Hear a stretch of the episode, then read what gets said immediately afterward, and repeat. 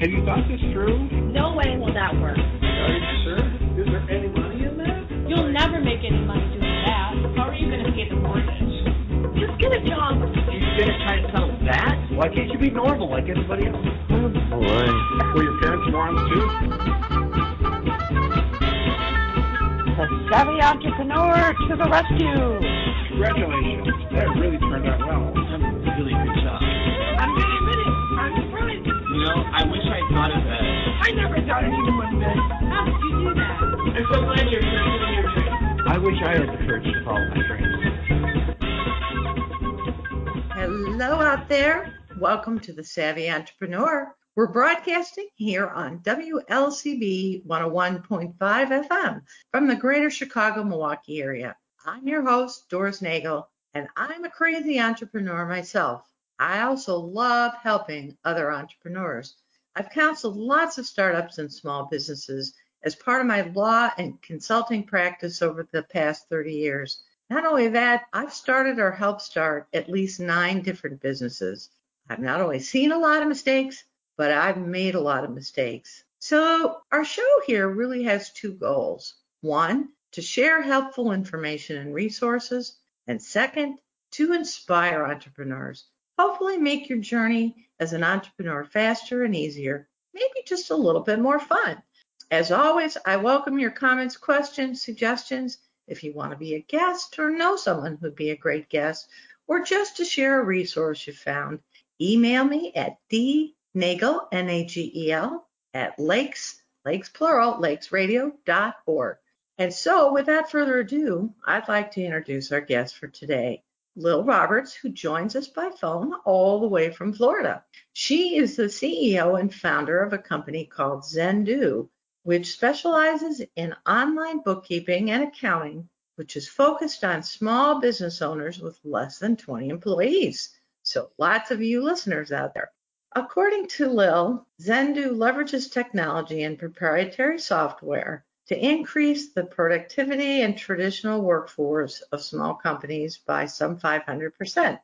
Xendoo has received a number of awards, including most recently South Florida Business Journal's 2020 H. Wayne Huizenga Startup Award, as well as numerous other awards for startups and small businesses. Now, just a couple of words about Lil herself. She's a South Florida native and prides herself on building customer centric companies built on teamwork, technology, and integrity. She's a serial entrepreneur with a passion for small business and is known as an innovator with the enviable ability to foresee market trends. She successfully exited from manufacturing industry, after which she founded Xendoo, a cloud-based fintech company, and it's based in Fort Lauderdale. One other item of, of note, she appeared on the premiere episode of CNBC's The Job Interview. She's an active member of the South Florida chapter of the Global Entrepreneurs Organization. She calls herself a lifelong learner and fosters a professional working environment where people have the opportunity to continuously grow and develop. Sounds like a fun place to work. Lil, can't wait to hear more about it. Thanks so much for being on the show today. Welcome to the Savvy Entrepreneur. Thank you, Doris, and great honor and pleasure to be here with you tonight. So thank you so much for having me. Thank you. You know, I think the best place to start is really for listeners to hear a little bit more about your background and your company. So, uh, your bio says you left the manufacturing industry. I assume that was more uh, bigger companies. But how did you go from that to deciding to found Xendoo? Thanks, Doris. You know, like yourself, I've had uh, eight or nine businesses and they've all been in different industries. So the last time I worked for somebody was in the uh, early 80s. And as they say about entrepreneurs, right, that we're unemployable. Um, we see the world through different eyes. So I'm sure all your listeners out there relate to that, that, you know, yeah. we, we walk in places and, and we see a problem. We want to solve the problem. We probably all were, uh, those of us that are old enough were, took apart our alarm clocks and to put them back together just to see how they ticked, right? but I, you know, I've done uh, product businesses, I've done system integration businesses, and then I went into the manufacturing space. And I just love business. I love small business. So I sold my last company in 2015. and it was in an industry, it was in print manufacturing, and it was an uh-huh. industry that, you know, I, I watched really become a commodity industry and do a race to the bottom as to what's the lowest price. And I watched technology just basically decimate the industry. Yeah. And I was able to get a successful exit by re-engineering the business over and over and over again because there's always customers for your business. It's a matter of how you engineer the company and what solution you're providing. And then is it a big pond to customers or a smaller pond to customers? And, and it's figuring all that out, right? As, as technology changes all of our industries. So when I exited that business, I said, you know, what do I want to do next? What's the next business that I want to do? And I just love small business. I'm like you. I just love it. I bleed small business. And I think that all of us small business owners out there, you know, we're the backbone of America, right? We employ collectively the largest group of people. And when I say small business, I'm talking about, you know, small business can be defined as uh, 50 million in size and smaller. And I think a small business really as the 15 million down to 100, 200,000 a year in gross revenue. And I knew that there was a gap for a problem being solved for small business owners of having accurate and timely financials delivered to you for a fair price. And so I wanted to be part of reshaping an industry with technology by bringing transparency to it by bringing accessibility to it for small business owners and by doing that through a technology platform. Well, there's no question about it that as companies get started, they need lots of different kinds of help for sure.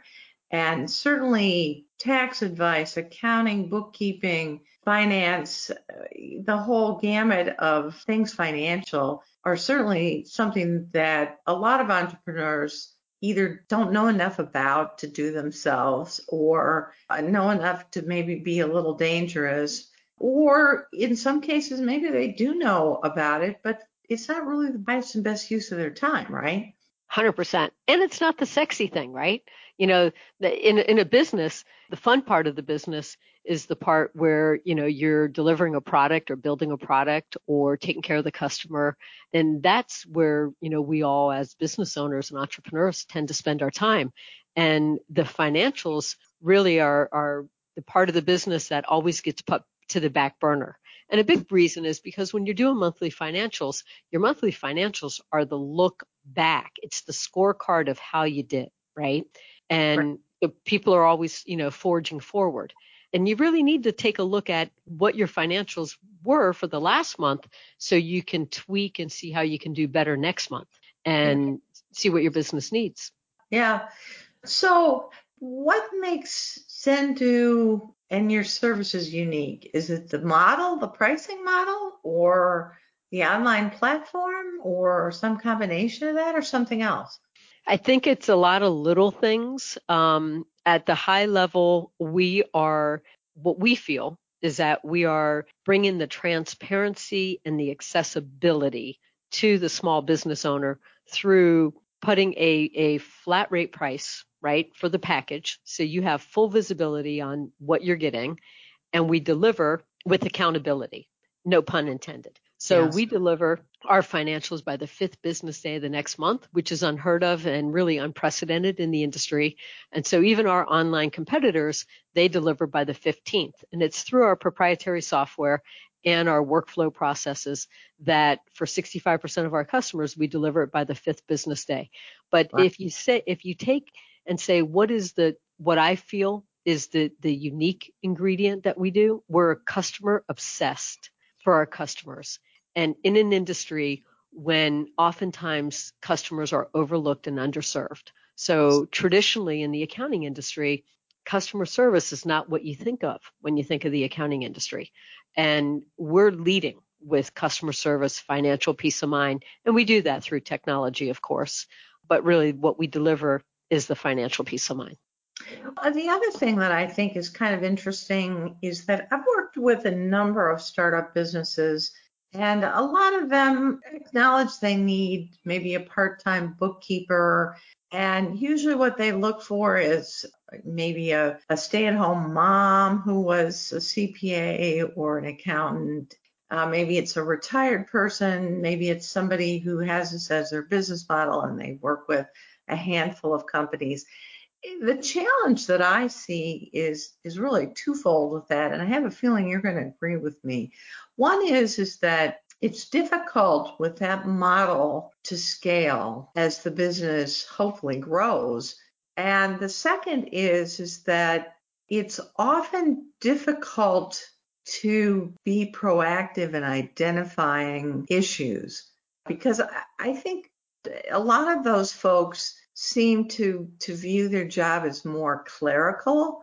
You know, if, if you look at everything from the gamut of yes, there's data entry and forms to be filled out, but there's really a role almost for, you know, a CFO kind of position, maybe not full time, that I think takes on a much more strategic, much more proactive role. And I'm guessing, although I don't I don't know that, your business may be able to help fill a couple of those gaps there. Yeah, so you're right. Like we don't do the fractional CFO on the go forward, right? We're doing the monthly financials, the profit and loss balance sheet, and then the tax return all for a flat rate price. But you, you, hit it on the head that people will go out and they'll find a retired CPA or a work at home mom that maybe went through, or a work at home dad, or just somebody who does bookkeeping. And typically mm-hmm. they're going to pay a minimum of $40 an hour and they're going to pay a few hours a week and it's going to be, you know, call it five, six hundred dollars a month. And what they're missing out on is that they're missing out on having the CPA tax advice and strategy throughout the planning and maximizing their tax savings. If somebody's just doing bookkeeping and not doing it through a tax saving lens, then they're going to leave money on the table. And also how they can use money that, that may be spent towards taxes and use that to invest in the business. So there's a lot of opportunities there. But, you know, the bigger picture is that there's so many business owners that don't do any of it. They just don't even you know, do their books um, until they think about their books in March when they want to do their taxes, and and that's when they leave a lot of money on the table. Interesting. How has your business grown and changed since it started? Uh, we started in late 2017, and so we we doubled this year, you know, with the pandemic, we're up 30% this year, but we're a VC backed company. And so we're venture backed. Uh, we have the founder of AOL that uh, is an investor in our company, as well as Jason Calacanis, who was a early investor in Uber and Calm and Robinhood, and, and also Deep Work out of Florida, um, a great VC company. So, you know, our job is to scale and grow. My personal goal is we want to scale to 15,000 customers. That's one 5,000 customers across America. We have customers in 45 of the 50 states. But you know, but the real, my real goal here is, yes, we want to have 15,000 customers, but every business owner that comes our way, Doris, we want to help them, whether they're a fit for us or not. If they happen to stop by us on their journey, uh, we want to make sure that we help them in any way that we can, which could be just a referral of some kind of technology that they may need for their business or just some information that they need. Interesting. You you made a point that I I want to expand on just a little bit, which is you said whether they're a fit for us or not. So, what kind of businesses are a good fit for these kinds of services and which ones might not be? Uh, yeah, well, thank you for asking. The top two uh, groups of customers that we have are e commerce businesses because a lot of traditional accounting companies you know, aren't as familiar with how the e-commerce businesses function and all the tech stacks that they have in there as far as integrations. And then also professional services, which covers a wide gambit. But we have businesses, we have the, the craziest businesses across America. I just love it. It is so amazing.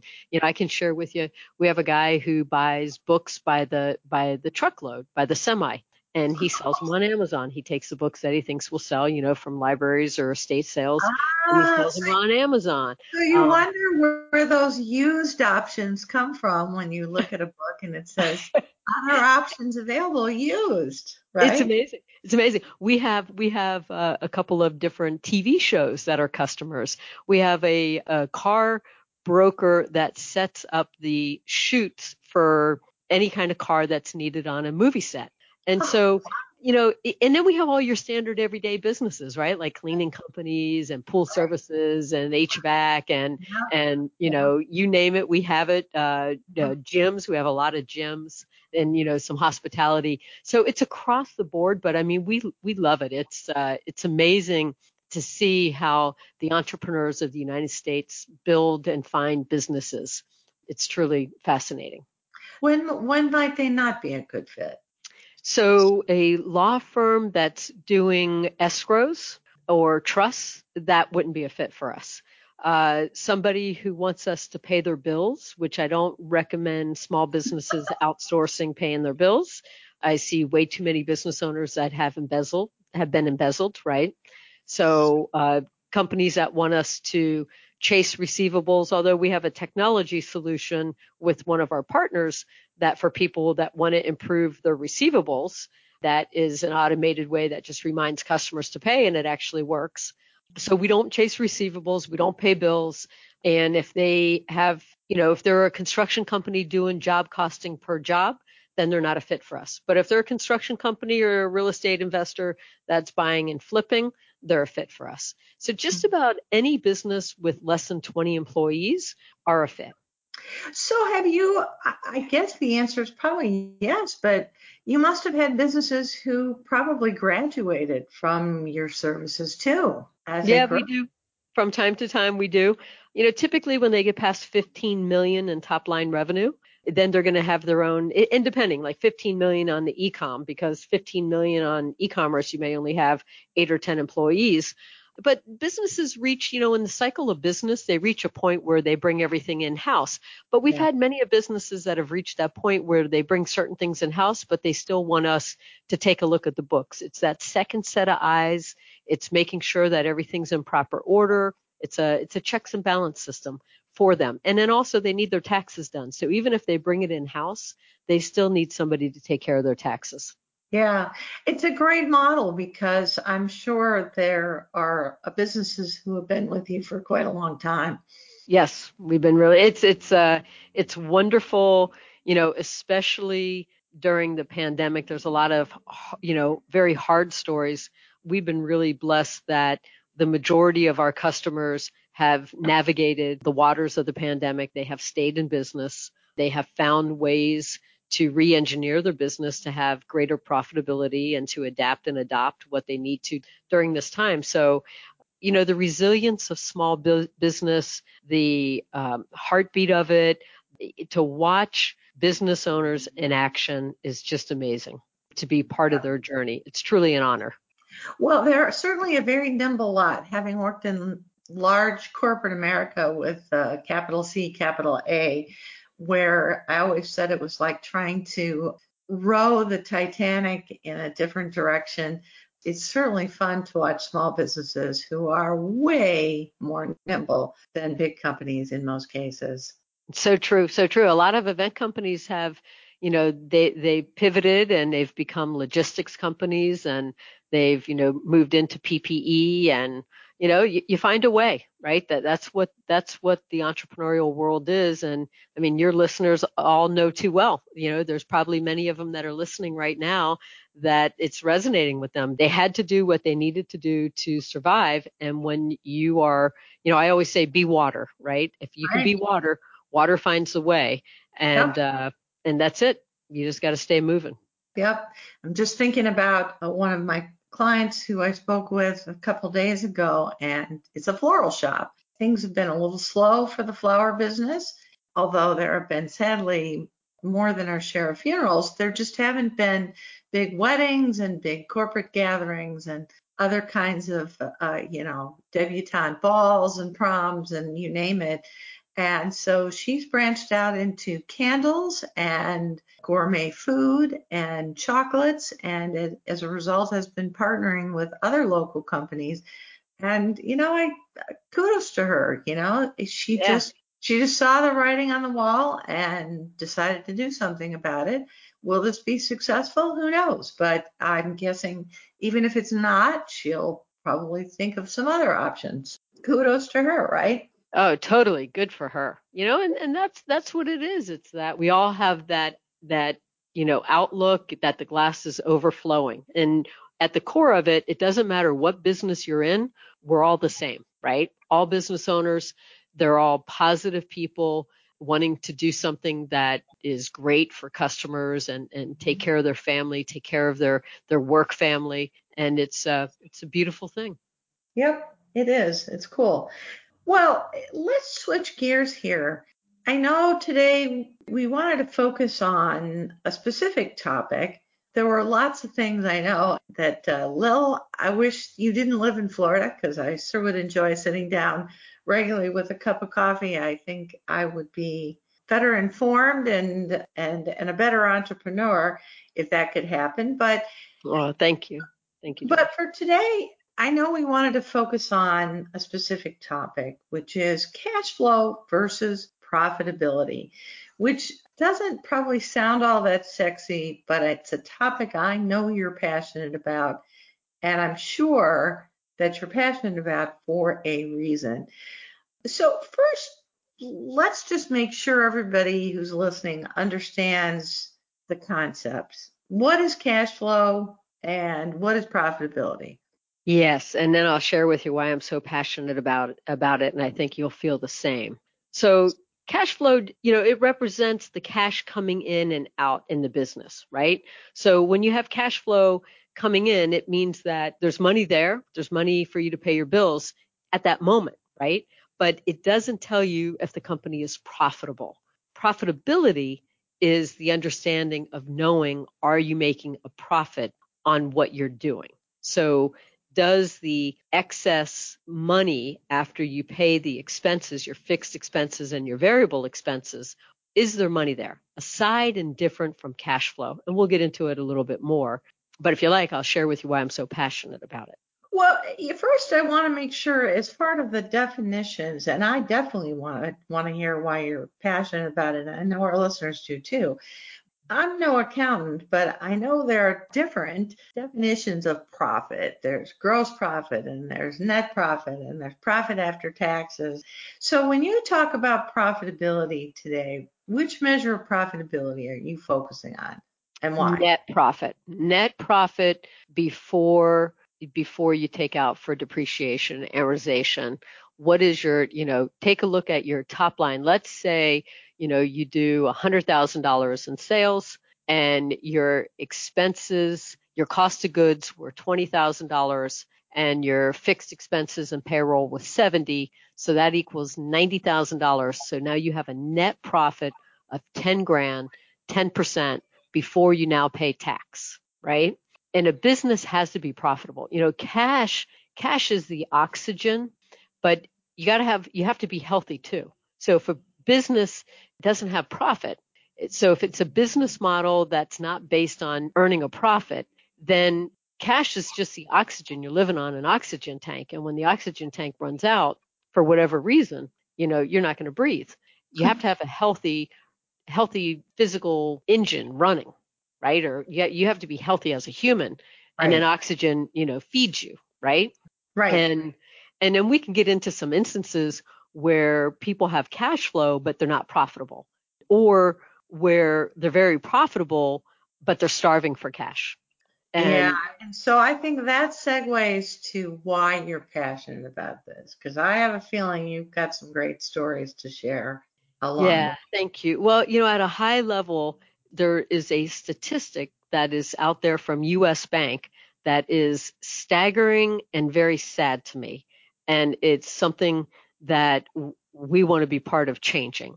And so the statistic is from US Bank is that 92% of businesses, of small businesses, less than 20 employees, they run their business from their bank account. Now, of those 92% of small businesses that run business from their bank account, it means that they don't do monthly financials or any financials to take a look at the financial health of their business. Of the businesses that fail, whatever percent that is. And in small business, 30% of small businesses fail every year for just getting up and, and, living. They go out of business, they sell their business, they close their business, all kinds of reasons. Um, and this year, unfortunately, will be much greater than that. And of the 30% of small businesses that just fail two and a half percent a month, no matter what, of that 30%, 82% that fail were actually profitable. They ran out of cash and they didn't have the visibility to know that they were so close and that their business was actually profitable. Wow. And that that's yeah. heartbreaking. Well, and I'm guessing that just operating from your bank account is different than optimal cash flow management, right? 100%. Conceptually, it's also kind of far from just, hey, do I have money in my account today to pay my employees? Yes, I do. Oh, good. yeah. yeah. Look, technology is is a blessing and a curse, and because of technology, people have online banking. They can see what's in their bank. They have apps that show them the revenue, but don't show them their fixed expenses or don't show them the bills that are up and coming. And so you see, you know, one side of the story, and that's never great, right? And, and, and all of this is not things that small business owners want to think about. So what I like to say to, to small business owners is that you have to understand your profitability first, right? You have to understand your business model. And, and you don't have to do a fancy spreadsheet or anything like that. You know, one of my favorite things is back of the napkin. You know, when I was vetting out this business model, um, I did a lot of back of the napkin because you can do a, a big spreadsheet and there can be errors or you know formula errors in a spreadsheet.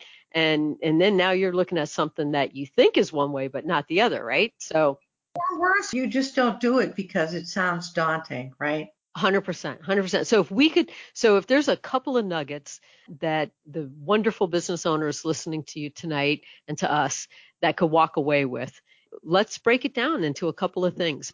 I hate to do this to you we have to take a break for station identification and a word from a few of our sponsors. So hold your breath, everybody. Lil will be right back and share those nuggets. This is Doris Nagel, and you're listening to the Savvy Entrepreneur Show. Before the break, we were talking with our guest this week, Lil Roberts, who's the founder and CEO of a company, a bookkeeping and accounting software company called Xendoo and she was sharing with us the difference between cash flow and profitability. Just before the break, she was about to impart a couple of golden nuggets. So, those of you who have been waiting patiently since our station break, Lil, it's time. Awesome. Thanks, Doris. Well, let's start with the back of the napkin exercise that all small business owners can do, right? So, we all need to know what are our fixed expenses. So fixed expenses are things that, you know, if you don't unlock the door and get one dollar's worth of business for the month, that you're going to have to pay for regardless, right? That is your rent, it's insurance, it's phones, it's any of the other things that are, uh, it's labor for your team. Yep. So all of those. So, so it's important to know how much money do you need that is just for your fixed expenses. Mm-hmm. And then you have to look at your variable and your variable are going to be, you know, if you buy your product for a hundred dollars and you want to make a 30% profit on it. This is the area that I see over and over and over again that small business owners miss when they're figuring out the pricing. So if you buy a product for a hundred dollars and you want to make 30% profit, most people the answer will be, what do you think the, their answer will be? It'll be $130. Uh-huh. Most people will say that if I want to make 30% profit on a $100 product that I bought wholesale. Oh, yeah, because you haven't covered your fixed and variable expenses really. Well, even greater than that. Either even greater than that. It, it, they're doing the they're doing the opposite. When you take what your cost is, you have to use a factor and it the factor is 1.44 or 1.41. I'll have to grab my calculator here for a 30% profit. So the easy way, and people listening at home can grab their smartphones and they can say, okay, $130 times 0.70 equals $91. It means you shorted yourself. You would have had, in order for a 30% profit at $130, you would have had to pay for the goods $91 to get a 30% profit. Did you just do that on your cal- on your calculator as well, Doris? Yep. And if there's one nugget to give everyone, it's take a look because If that's how you're pricing your goods, you're leaving money on the table. You have to to get to what's the 30% profit, right? If you take $100 times 1.44, and Office Depot sells these wheels, right? So if you take $144 times 0.70 for 70% cost, it equals $100.80. And that gives you a 30% profit. So it starts right there at the core. If you're figuring profit, you know, we're taught in school, oh, what's, you know, what's 30% on $100? Oh, that's $30. So, you know, 30% off. So if I pay 70 for something, it, it's wrong when you're selling a good. So for all the product businesses listening to you and listening to us right now, take a look at how you're marking your products up. If you're not marking it up with a factor, so 1.44 equals 30%, and there's these these uh, margin wheels that you can buy online or you can buy at Office Depot or any any office supply store to figure out because what if you want a 25% profit? I think that's 1.36 or 1.31, but you're leaving money on the table. And so right there, it's about understanding your profitability in your business. So one, what do you need to sell your, your products for to make a profit? And profit equals after you pay for the goods of the profit and you cover the overhead. Now here's where it gets tricky. If your fixed expenses for the month are $10,000, how do you factor that? You have to that now make some projections. How much do I need to sell before I start making my profitability. How much? So, so in order to cover $10,000, if I sell 100,000, 10% off the top is going for my fixed expenses. Right. So it's about understanding all of these different pieces. So now if you in the same space, instead of selling $100,000, if you sell $200,000, now 10%, your fixed expenses equal 5%. So you have to understand what percentage of each sale has to go to first, what do you think you can sell in a month? Then what percentage of each sale has to go to your fixed overhead and what percentage is your variable, which is the cost of your product. So before you put everything on sale to increase your cash flow. So now here's where cash flow comes in, where you can have cash flow and not have profitability. If you start just trying to liquidate all your inventory, sure, you're going to get a bundle of money in the bank, but that bundle of money in the bank is not necessarily going to allow you to buy more goods. All you're doing is just kind of being a, a hamster on a treadmill if you don't understand the relationship between your fixed expenses, your variable costs, and what is true profit before tax. You know, it's interesting. I have worked with a number of small businesses in the manufacturing space who have done some really what I would call lowball deals and they do them, they claim for overhead absorption. So is that good idea to do or not? Or it, when might it be or when might not it be? Yeah, great question. So it's the old saying is when you can cover your nut, right? And your nut is what is the amount of money you need to have to cover your expenses. So if you know you're going to sell $100,000 and 20,000 is going to be cost of goods and 70,000 is fixed expenses and, and payroll. So 100,000 is going to give you 10 grand in profit.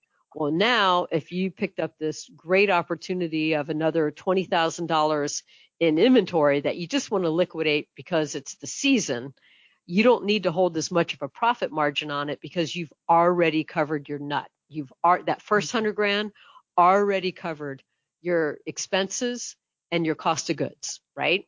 And so mm-hmm. you know you already got 10 grand in profit. So now this next 20 that you sell is just incremental margin. Which is a good thing. It's a great thing. But if you're running your whole business on that model and you haven't covered your nut, that's the recipe for going out of business. that reminds that reminds me of my father going to shop at the Aldi chain. I don't know if you have those in Florida. It's a yes. bargain based grocery chain with a family of six. And but he he was so enamored with the deal that he would fill up his shopping cart with stuff that we never never ate. So Oh my god, you know what? don't get me started. Don't get me started, Doris, because I got to tell you. Yeah, you're going broke spending all this money on cheap stuff that you didn't want. I mean, it's that kind of mentality, right? It's the it's the BOGOs. So you know, just was having this conversation with some friends two weeks ago. The BOGOs are designed for people to buy stuff they don't need. And it's it's incremental margin for those companies. You're 100% right. And but people don't understand is that the the most valuable thing you have is money in your pocket, right? Well, aside from of course a good heart, all the all the altruistic side, the most valuable thing in a business sense, cash is king. Money in your pocket, but it's also in your personal life. So the idea of the merchants are they want to get money out of your pocket. Same thing with credit card companies, right? With all these different products of oh, you know, you'll get extra miles this way, that way. They just want you to put the stuff on the cards and then start paying interest. Or American, you know, American Express doing payment over time. Unbelievable for them. One of the most horrible things for all of all people with American Express because they automatically put certain purchases on time. And if you check what that interest rate is, it's ridiculous. So keep the money as business owners, keep the money in your pocket when somebody offers you a deal, you have to say, what's the value of that money? And if the value of that money is that, okay, you're going to make a 25% return by paying upfront for something, well, that's pretty good. That's really good because you're making 2% per month. If that's a product you need and you're going to use no matter what, and you have the cash flow to spend it on it, you just made 25% on your money all day long. Sign us all up for that, right? Right. Interesting. So you have a number of businesses in the professional services segment. Let's talk about profitability versus cash flow and really product pricing when it comes to professional services.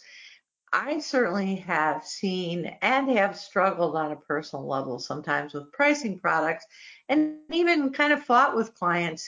It's hard sometimes because you're product is the result of a lot of work for other clients, which oftentimes makes you know the the the lawyer's agreement that you could crank out in 15 minutes really isn't 0.25 of an hour. It's really it's some combination of all the hours you put in with other clients and, and building the knowledge base and having resources at your fingertips how in the world do you apply these concepts for professional service firms?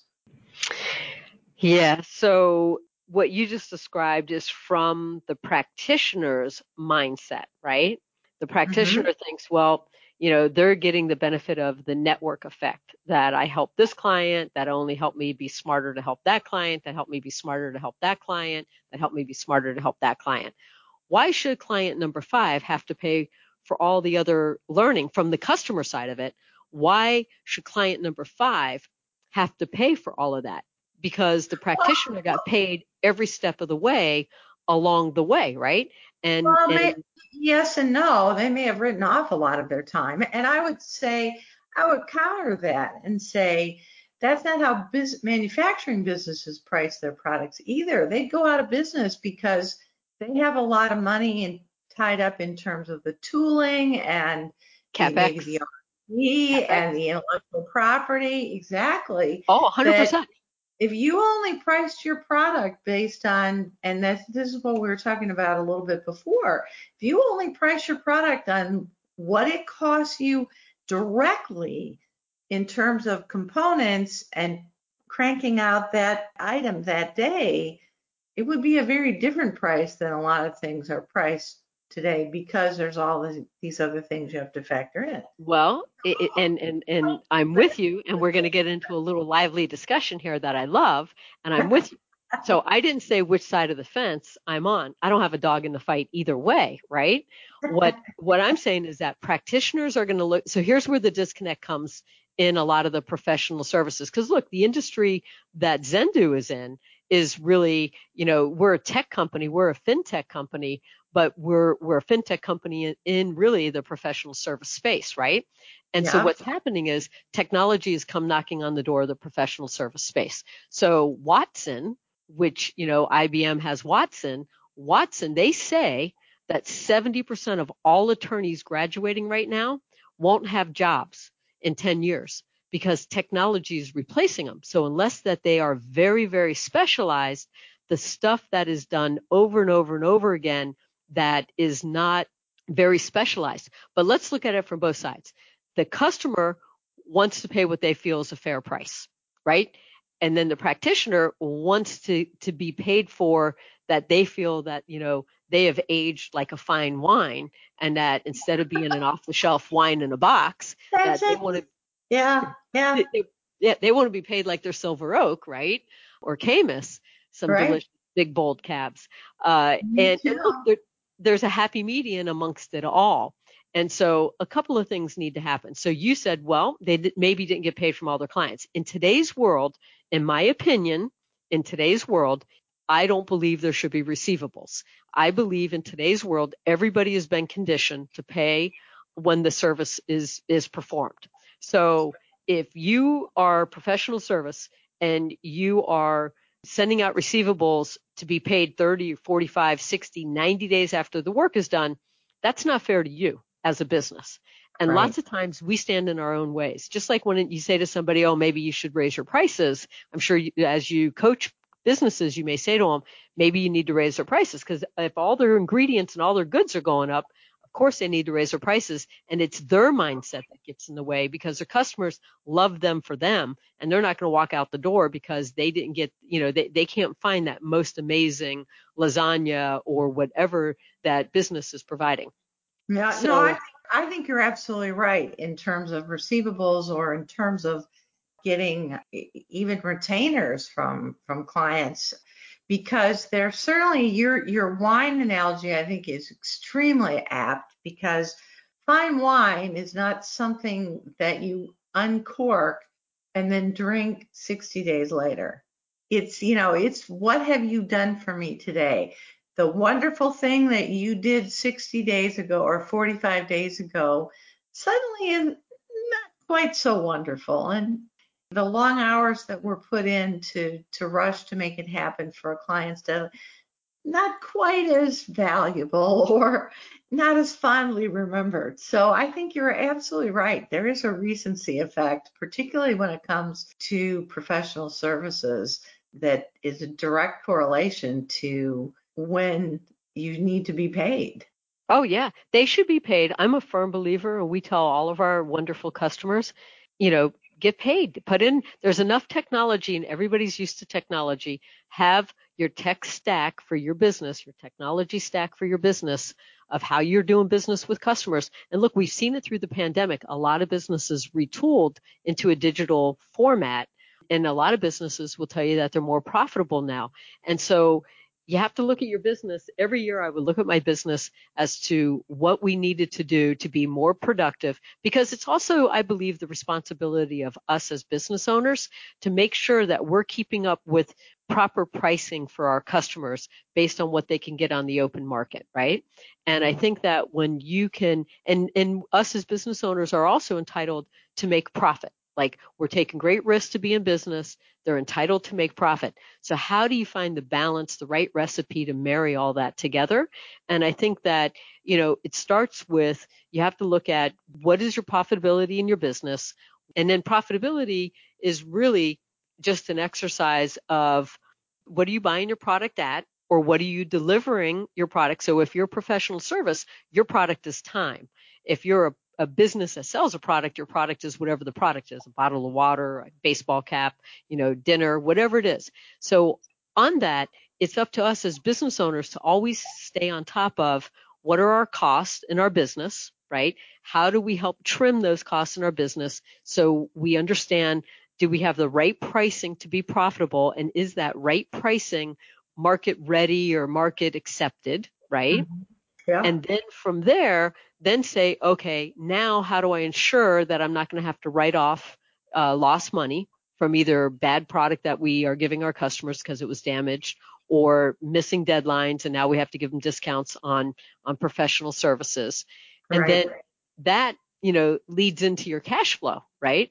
And and if we can just on on the topic of businesses with products, the businesses that suffer that may be profitable but suffer in cash flow, they may have too much money in inventory. So they're buying too much inventory or doing a poor job of managing the inventory. Every industry has a formula of what your turn of inventory should be. And it's important to understand that. Now with Google, there's no reason why you can't understand, you know, what your turn is. So if your inventory should be that that, you know, it's 20% of your sales, then that means that you're turning your inventory. Uh, if it's 20% of your sales, you're going to turn it in five weeks, right? Or, or five months. And depending on if it's monthly sales or weekly sales. And so figure out that and then on the flip side of the of having too much inventory, it's if you have too much money on the street. If your money is sitting out on the street, it's not in your hands to make money on because most business owners don't realize that money itself is a product. Mm, elaborate on that a little bit. Yeah. So most people think that money is a tool or a mechanism. Well, no, money is a product. If your business has, if you leave say $300,000 in the bank. In my in my last business it was manufacturing. So I didn't sleep at night unless the business had $350,000 in the bank at all times. And the reason being is that if we live in South Florida, so if there's a hurricane, I knew that I could cover payroll for, you know, a month and I knew that I had enough money to cover my bills and before, you know, in Florida, we have the insurance to kick in for hurricanes. So every business has that number depending on the size of their business. And whatever that number is, that's your hard deck. Don't go below it. So if your business needs $10,000 to cover the bills, when there's 10,000 in the bank, you're broke, right? But if you mm-hmm. have 100,000 in the bank and you only need $10,000 to cover you, that that's your deck. Now, what are you doing with that product of $90,000? Do you have it in interest bearing accounts? Do you have it doing something that that itself will earn money for you? How can you make money on your money safely? And, you know, maybe, maybe making money on your money is that you buy real estate. You buy a piece of real estate for your business to reside in. You know, there's lots of ways to make money on money, but it's you, most people don't look at money as a product until you sell your business. After you sell your business, and now you don't have any other distractions and you're sitting there with hopefully a bucket of money, you go, oh boy, what should I do with this bucket? Well, that's when we all, every time we have a bucket, right, we want to turn it into something. You know, we want to create a business out of it. So, yeah. No, that's right. That's absolutely right. That's another great insight. So, we're rapidly approaching the top of the hour. I told you the time would fly by, and it so it has. How do companies what should they do if they're not a client of yours or a firm like yours? When should they think about reaching out for help? And how do they know how to find somebody who's the right fit for them to help them? Yeah. Okay. So let's break them and let's take them in little chunks. So, first question when should they reach out for help? So, you know, I can tell you that I see, we typically will say to a, a, small business owner, you know, wait until your gross sales, your top line sales before expenses are, you know, twenty, twenty-five thousand dollars a month, because I never want to spend anybody else's money. And then, then, you know, we'll be able to help you save taxes. Because I look that when our customers do business with us, I want whatever, whichever plan they choose with us, that they are making money on that. They're getting a return on that. So if they're in a plan that's $300 a month, it's $3,600 a year. I not only want to save them that minimum in their taxes, but we want to help them make money on that, right? And lots of mm-hmm. times, you know, our head of tax is a brilliant guy, a forensic, and he did some due diligence, due diligence on one of the NFL uh, teams, and he'll send people, he'll save people 10, 15, 20,000 dollars. It's amazing, and it's about making your money work for you in the business. And you need that visibility all year long. I see business owners that are serial entrepreneurs that they will start day one and I'll say, you know, to the to the team, hey, they don't have sales yet. And the team will tell me, no, no, no. They wanted to start because they've done other businesses and they hate doing bookkeeping and they just want to start it from day one and make sure everything's in proper order. So if you have the money, start day one. If you don't have the money and you're bootstrapping the heck out of it, you want to have your books done as soon as you can afford to do it. And believe me, it's an investment that you're making in your business. It's an investment that you're making to have less stress for yourself, to not cause problems in in your in your uh, personal partnership, to not have, you know, uh, your wife, your husband worrying about, you know, can you guys go out and buy a house, buy a car, do all the things that you want to do? Because, you know, as self-employed, we all get dinged when it comes to the banks. They want to see extra uh, uh, documentation on all of us. So, so get your books done as soon as you as you can. The second piece of it was that, if you don't mind, Doris, the second part of that, if you'd repeat that. Well, and how do they find a service provider that's the right fit for them? What should they look for? They should look for a company. They don't have to stay local. Those days are over. Um, in fact, a lot of people reach out to us and tell us they don't want to be local. They they want it to be online. So they should look for a company that has the same values that they do, right? Uh, I think I think when we do business with anyone, it's about if, if you as a person, the listeners listening right now, value customer centric organizations, then you want to make sure whoever you choose is customer centric. And you can tell by looking at their website, you can tell by calling and talking to them. You know, is there a phone number on the website? If they're a company, and not not just for accounting, but in anything, how many companies nowadays don't even talk to you on the phone? They don't have a right. phone number on their website. Pop up chat though.